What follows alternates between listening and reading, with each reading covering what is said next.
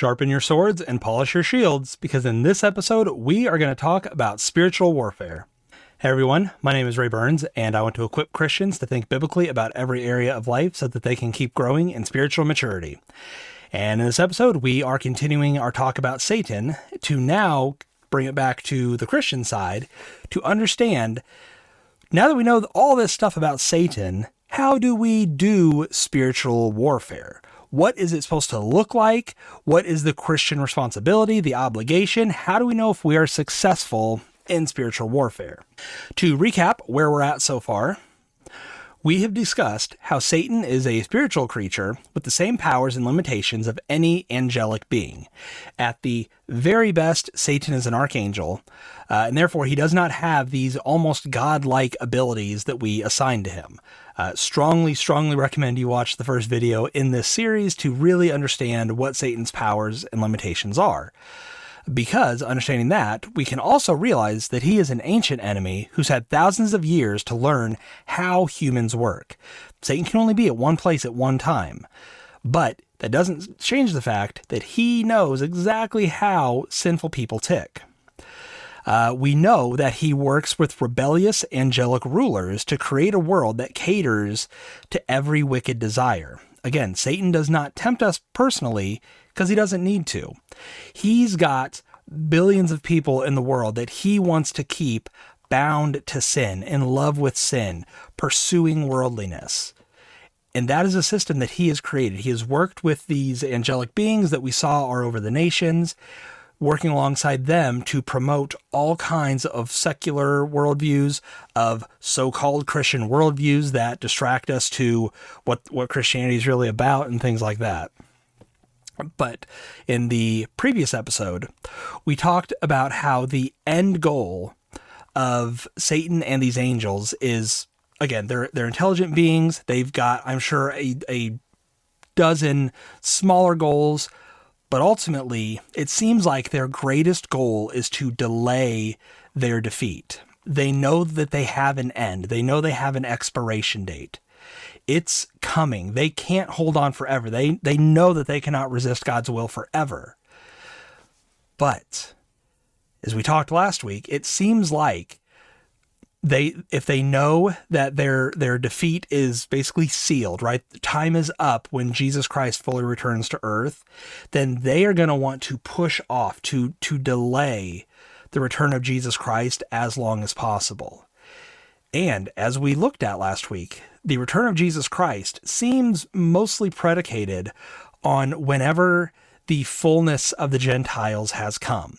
And we don't know precisely what that means, but as we see how God opened up the gospel from his his focus, his calling, his choice being Israel, and opening that to the world around, it seems like the fullness of the Gentiles will happen when God is done saving those Gentiles, those those non-Jews, those non-Israelites in all nations around the world. When God has saved those that he wants to save, then Jesus Christ will return. He will set up his kingdom, he will defeat darkness and wickedness and finally, we will get to live in a world free from sin, both outside but also inside. So, understanding that though, how does Satan lose? How do his angels lose? Ultimately, it's through faithful and mature followers of Jesus Christ spreading the gospel throughout the world.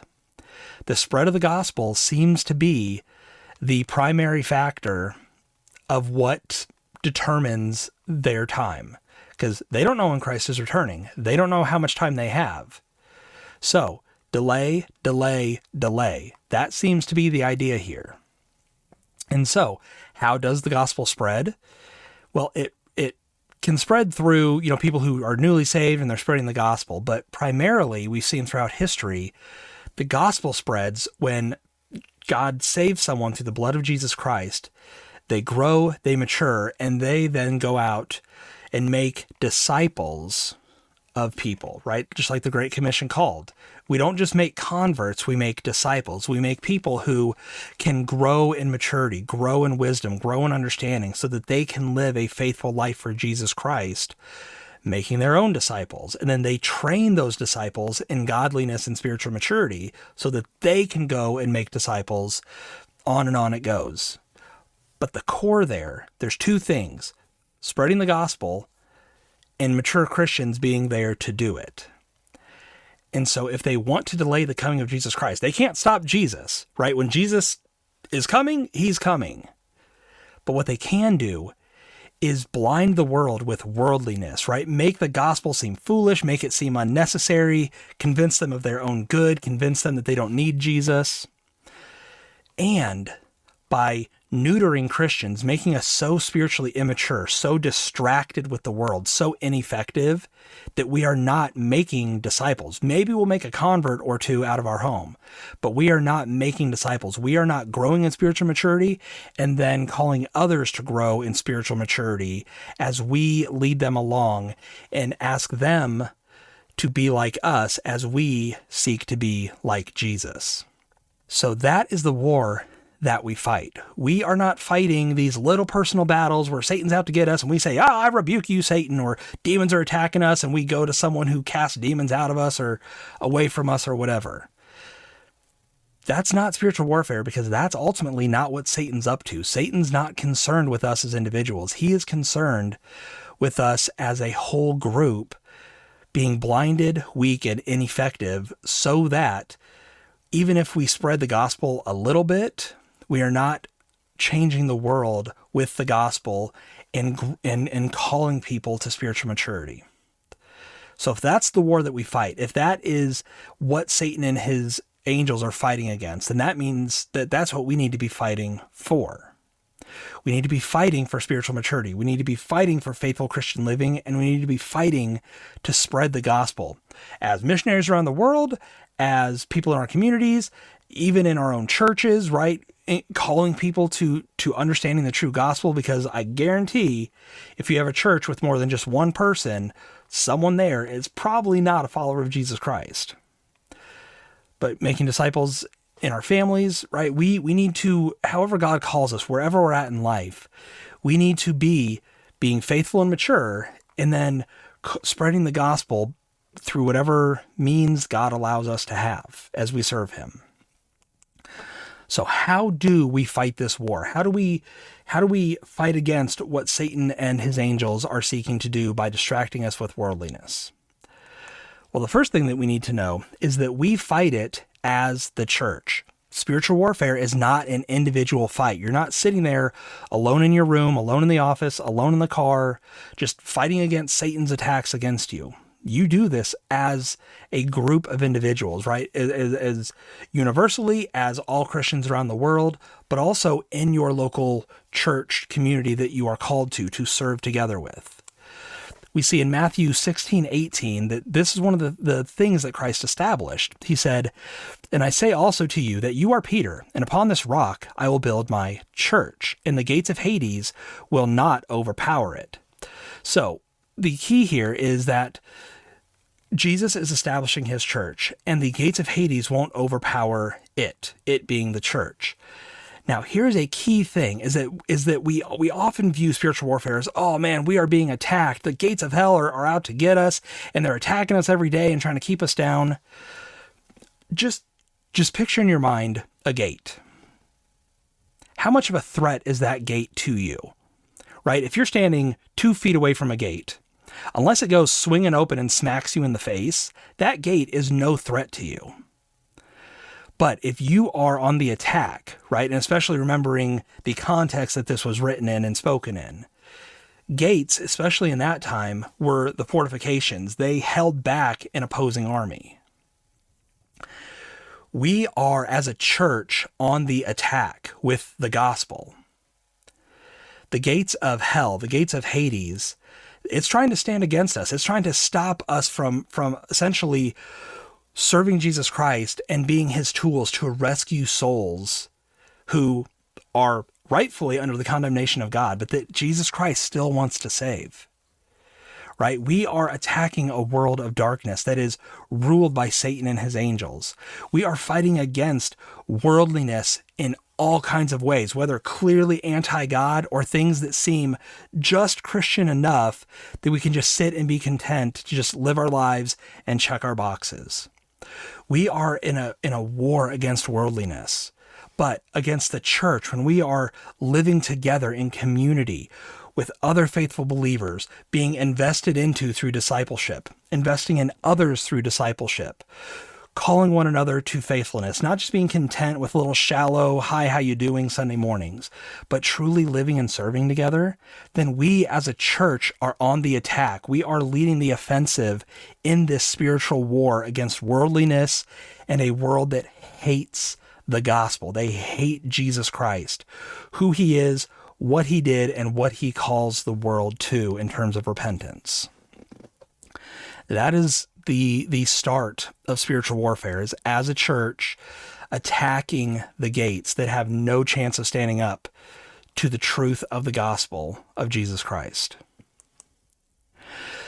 Next, we fight this war by surrendering our lives to Jesus Christ. Now, we're going to look at Ephesians 6, which we've looked at previously, uh, the very famous passage about, uh, you know, the armor of God and things like that. But we've seen this slightly differently right? We, I think it was the previous video, we talked about Roman warfare and how Roman warfare wasn't a one on one battle with a lone archer on the battlefield. It was soldiers linked together, shield to shield, repelling arrows that were fired not as personal attacks, right, but as a whole arrow volley. Hundreds, thousands of arrows raining down with no particular target in mind, but knowing that with enough arrows, with enough worldly options out there, something's going to hit. So let's look at what Ephesians 6 10 to 20 is really showing us about spiritual warfare. So it says, uh, starting in verse 10, finally, be strong in the Lord and in the might of his strength. Put on the full armor of God so that you'll be able to stand firm against the schemes of the devil. Now, remember, we want to be very careful not to think that these schemes of the devil are just these one on one tricks and, and shenanigans that he's getting up to trying to attack us. We see here what his schemes really are. For our struggle, right, our struggle against these schemes is not against flesh and blood, but against the rulers, the authorities, against the world forces of this darkness, against the spiritual forces of wickedness in the heavenly places. So, what is it that we are fighting? Let's take a let's take a pause here because Ephesians can get a little a little chunky sometimes. So, what is it that we are fighting? Well, as we read the, the start of this passage, it says that we are fighting against Satan's schemes that he carries out through authorities in the heavenly places. Right? Look at that that text there. We need to put on the armor of God to stand against the schemes of the devil. What is our struggle with? What is our war? Where is that spiritual war? It's not against world forces, but it's not also against one person, right? It's this authority, this territory language, rulers, authorities, world forces, spiritual forces in the heavenly places those are what Satan's schemes come through, right? It's not these one on one attacks, it's this full arrow volley of attacks that comes at us. And these attacks, again, are not whispered lies, which we've never seen evidence that Satan can do. It's not these, you know, one on one, you know, striking our bodies with sicknesses and things like that, or whatever we want to blame on Satan. It's worldliness. It's the constant pull to distraction in our lives. It's the constant pull to staying spiritually immature, to finding our identity in something else, to doing anything other than what we saw is our primary goal in life, being faithful and mature Christians who spread the gospel of Jesus Christ. That is what we're fighting against. We are fighting worldliness. We are fighting the distractions that want to pull us apart, pull us away, delay us, weaken us, anything to delay the coming of Jesus Christ after the gospel has spread as much as God has desired it to spread. So, going on, it says, therefore, now, I'll say this in so many videos, but I'll say it again here. When we see therefore in the Bible, we need to ask, what is the therefore therefore? Another because therefore is a very important word that says because of the truth we just said, because of, of what I just stated, because of what we now understand, now do this, now understand this. So if you read that previous one, it said we fight against the the the this these worldly forces, these spiritual forces, and it's clarified that they attack us with worldliness, with distractions, right? So, because we are fighting against the schemes of the devil and the worldliness that he spreads around the world, therefore, because that's true, because that's what we're fighting, take up the full armor of God, so that you will be able to resist in the evil day, and having done everything to stand firm. Stand firm, therefore, having girded your loins with truth. So pay very clear attention to the, the weapons of our warfare, the equipment that we take into battle, and listen very carefully to what it's really saying, what these things look like in the Christian life. So, uh, gird your loins with truth, and having put on the breastplate of righteousness, and having shod your feet with the, prespar- with the preparation of the gospel of peace in addition to all, having taken up the shield of faith, with which you'll be able to extinguish all the flaming arrows of the evil one. And remember, he doesn't do one-on-one attacks, right? The, these flaming arrows in Roman warfare were just just indiscriminate volleys of arrows, right? Just arrow after arrow shot into a kill zone, knowing that eventually something's going to hit someone.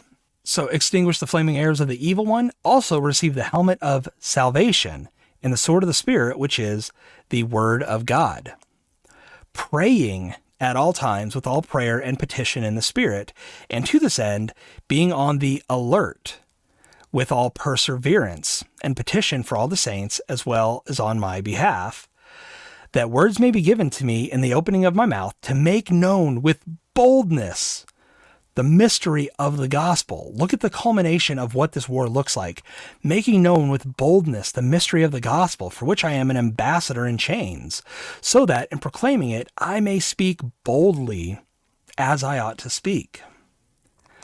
So again, Ephesians chapter 6 verses 10 to 20, it starts out by telling us that we fight against Satan's schemes carried out through these ruling authorities. These schemes, as we talked about in previous episodes, are a distraction with worldliness, right? It's this constant arrow bombardment of of enticing us to sin, as James 1 talks about, right? Of of us being responsible for our sin, us desiring these things, but Satan essentially setting out almost like a buffet, right? Knowing that with the right food, with the right presentation, there is something for every single one of us out there to pull us away from holiness and to pull us towards distraction, to pull us towards worldliness. That is what we fight against. But how? How do we fight against Satan's schemes of worldliness? Again, read through the, the armor of God and what Paul is calling to, and look at the, the things that are present. We use truth. We have righteousness. We use the gospel. We live by faith. We have our salvation. We use the Bible. We we take good full advantage of prayer, finding the value of it.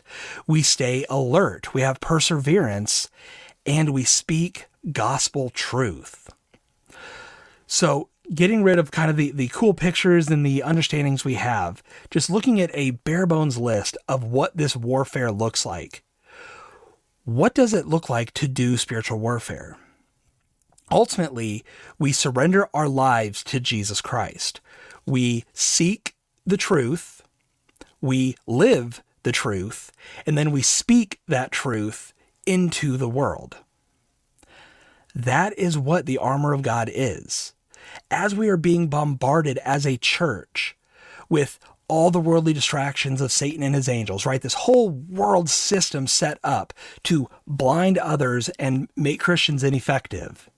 We as a church, we link shields we defend against all these attacks of worldliness, right? We protect one another. We live by faith. We seek the truth. We understand what it is. We fight against these things, not with casting out demons or or trying really hard or things like that. We fight with the Bible. And as we're doing that, as we are marching into this world, as we are attacking these gates, as we are withstanding the, these worldly attacks, we speak the truth into the world. We give the gospel because that is our goal. We live for Jesus, we grow in maturity, we live faithful lives, but we don't just sit there in our isolated little bubbles. We live as a church and we give the gospel as a church. That is what this warfare looks like. So we live these lives surrendered to Jesus Christ. But part of fighting this war is also that we have to have good theology. We have to have right beliefs, right understanding so that we know what we're doing, so that we know our marching orders, so that we can identify worldliness and identify godliness and not get the two confused. So look at what 2 Corinthians chapter 10 verses 3 to 6 say. For though we walk in the flesh, we do not war according to the flesh. Again, pick up that warfare language.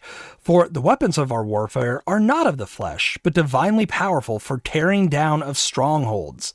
Again, strongholds, gates, same same language as we tear down speculations and every lofty thing raised against the knowledge of God. Now, look at that. What are these strongholds? What are these things we are attacking? It is belief systems, it's understandings, it's false knowledge, false beliefs. We are tearing down speculations, things that people believe are true, people's opinions or, or, or false worldviews of what is real and true. We tear down every lofty thing raised up against the knowledge of God.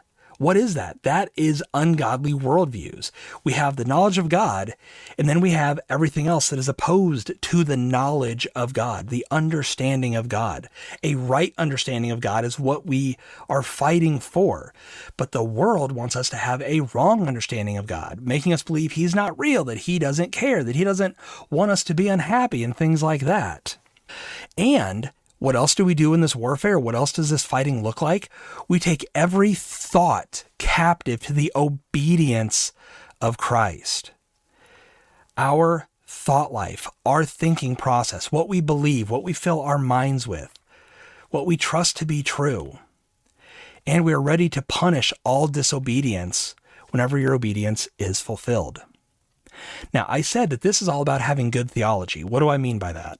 Well, right now I've got a, a small three part series going on about what theology really is. And ultimately, theology boils down not to just a bunch of dry, emotionless facts, but instead studying God's word so that we can see what God has revealed about himself, about humanity, and about the world around us, so that with the purpose of living for Jesus, of growing in spiritual maturity and living the life that he calls us to.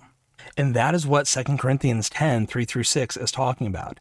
It's saying that we are fighting a battle of worldviews, of what people believe is true. And we do it by taking our thoughts captive to obedience, right? To faithful living, to spiritual maturity, to having right thinking, because our thinking, our beliefs, what we argue is true, is rooted firmly in God's word. Not what our pastor has said, not what our parents said, not what our denomination says, not what the world tells us, but what God's word truly reveals, because God is our source of truth. And we take that truth and we fight against everything else in the world that wants to go against that knowledge of God, against what is true. But, Christian, you cannot do it if your Bible just sits there, if you don't study, if you don't want to grow, if you are so distracted with worldliness, then you are part of Satan's victory in delaying Jesus long enough because you are not going to be caring about the gospel. You're not going to be caring about spiritual maturity. You're not going to care about growth. You're not going to know what truth is most likely, especially in the age we live in where people are just constantly clicking share and just throwing out their opinions all the time. If we don't know the truth of God, then we are going to be responsible for spreading false beliefs. We are going to be part of the problem. We are going to be what other Christians have to fight against as they are fighting against these, these speculations and lofty things raised up against the knowledge of God we have to love the truth because we love God and God has given us truth. One of the best ways for us to love Him is to not just know what the Bible says, but to know it because we want to live it out.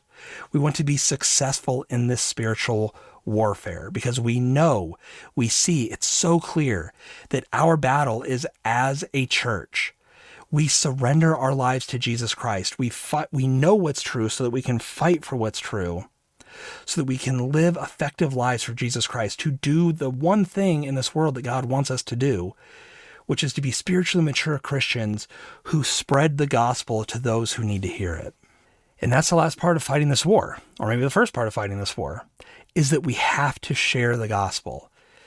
That is what is going to bring about the end of Satan and his angels. And therefore, that is one of the primary things that we want to be our motivation, that we want to care about, is knowing the gospel so that we can share the gospel in whatever means God has called us to in our lives.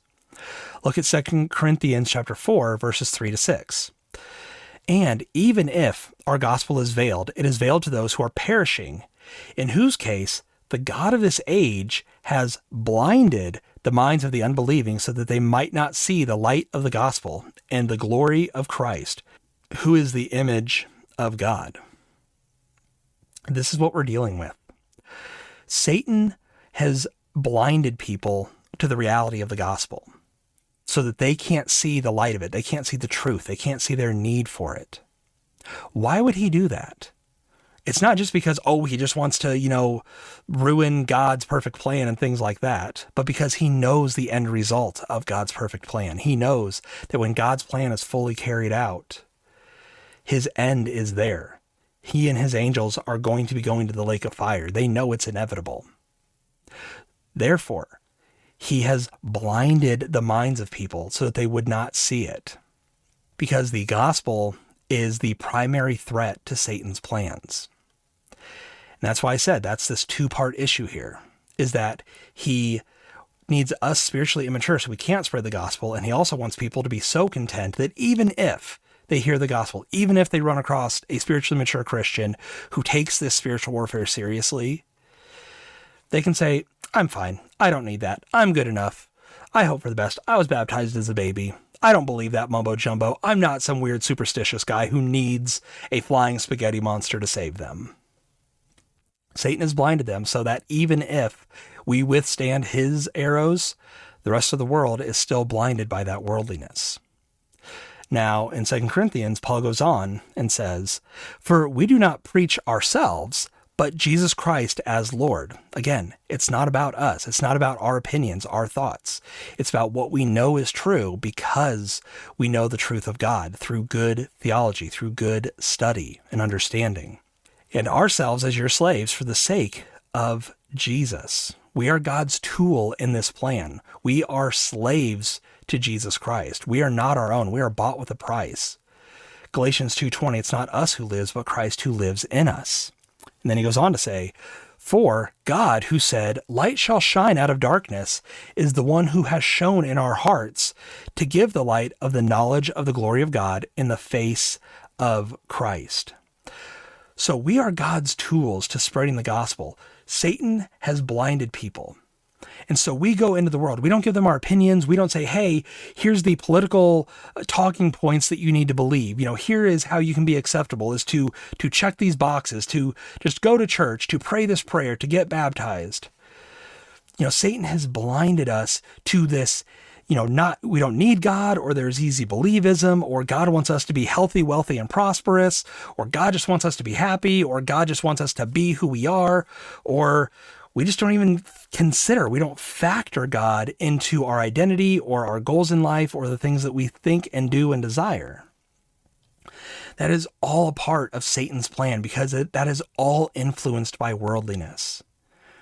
Satan has blinded them, but we fight against that by being tools of God who act as light shining into the darkness, as those who have the truth of God and bring it to those who are blinded, who can't see, who live in darkness and think that they are completely content. They sit in the mud, they sit in the filth, they think, oh, everything's great. Nothing could possibly be better than the life I live now. Because if we if we are living for this life, whether they are unbelievers who will die in their sins, or whether we are Christians today and we think, I just have to pursue happiness today, we are part of the problem. We are receiving the attacks. We are lowering our shield. We are not protecting ourselves, and we are also not protecting those with around us that God calls us to to protect as well. with truth, with knowledge, with good theology and understanding. So, what is spiritual warfare for Christians? What is real, true, genuine spiritual warfare? As a church, it's God's people living out their purpose in the world. We surrender our lives to Jesus, grow in theology, and keep sharing the gospel in a world designed to hate it. That is what spiritual warfare is really all about. All this stuff, all this sensationalism, all this fear mongering, all this other stuff that distracts us is not what God has revealed. God has revealed that spiritual warfare is a battle of worldviews. It's a battle of beliefs. It's about what the world believes as they fall in line with Satan and his angels versus what God has revealed as true in his word. So, Christian, if you want to engage in spiritual warfare, and you should, because we have to, we are, we are in a war. It's whether we are an effective soldier or whether we are a liability, whether we are standing in the way and allowing Satan's schemes, his plans, his attacks, whether we allow them to keep hitting, whether we allow them to keep being effective. If you want to do good spiritual warfare, then you have to be a part of a body of believers because that is what Christ has called us to. I don't like people either.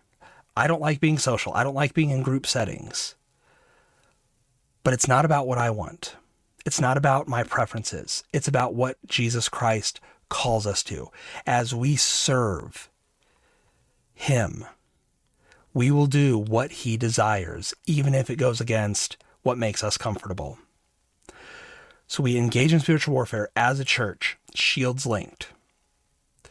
We grow in spiritual maturity, right? We surrender our lives to Jesus. We surrender our preferences. We surrender our goals. We surrender our very identity to him because we know that he is greater than anything else that we believe is true. Because anything that we believe apart from Jesus is a belief that is grounded in worldliness.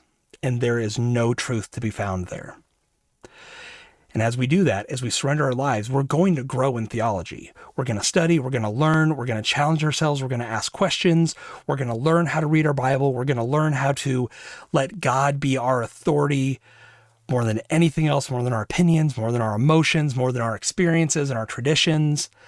God alone, through His Word, is going to be our authority, and therefore we are going to surrender our minds to Jesus Christ. We're going to fight against false beliefs and understandings. And in the midst of all that, we're going to understand that the gospel is the only reason that we were able to be transformed by the Holy Spirit. That without God's intervention, without Him working in us, we have no hope of thinking well. We have no hope of caring about the things of Jesus. It is purely through someone serving faithfully and giving us the gospel that we understood Jesus Christ's call to repent and surrender and put our full faith and trust in Him. And because we know that that was so necessary for us, we're going to give that gospel to others. It could be in huge ways. You know, we could travel the world, we could go to speaking conferences, you could be a pastor, you could just be a parent with your little social bubble where people know the reality of the gospel. Your kids, your spouse, they know the gospel. And even if you don't make a big splash, even if you don't see the fruits of your labor, you know that you are serving faithfully, that you are playing the part that God has called you to in faithfully serving and in growing in maturity and sharing the gospel in wherever God has you right now. That is spiritual warfare. And it is much harder. It is much more painful than anything else we may have probably assumed spiritual warfare really was. It's not as sensational. People aren't going to make movies about someone who read their Bible and prayed and just loved God and loved people because of their love for God. But it's not about the flash. It's not about the Hollywood stuff. It's about what God has called us to. It's about what he has revealed in his word. So, understanding Satan, understanding his plans, understanding why he does what he does. I hope that spiritual warfare makes a lot more sense to you now. Ultimately, my desire my prayer for myself, for you listening, is that you will take this seriously and keep surrendering your life to Jesus Christ. To not just be afraid of Satan, not just keep blaming stuff on Satan, but understanding your role in temptation, your role in your sin, so that you can surrender that to Jesus as well, that you can have that part of your mind and your worldview surrendered, so that you can keep growing in spiritual maturity, so that you can keep moving onward in your faith toward maturity in Christ. You may have heard that line before if you've been here. So that is spiritual warfare. That's not the end of this series.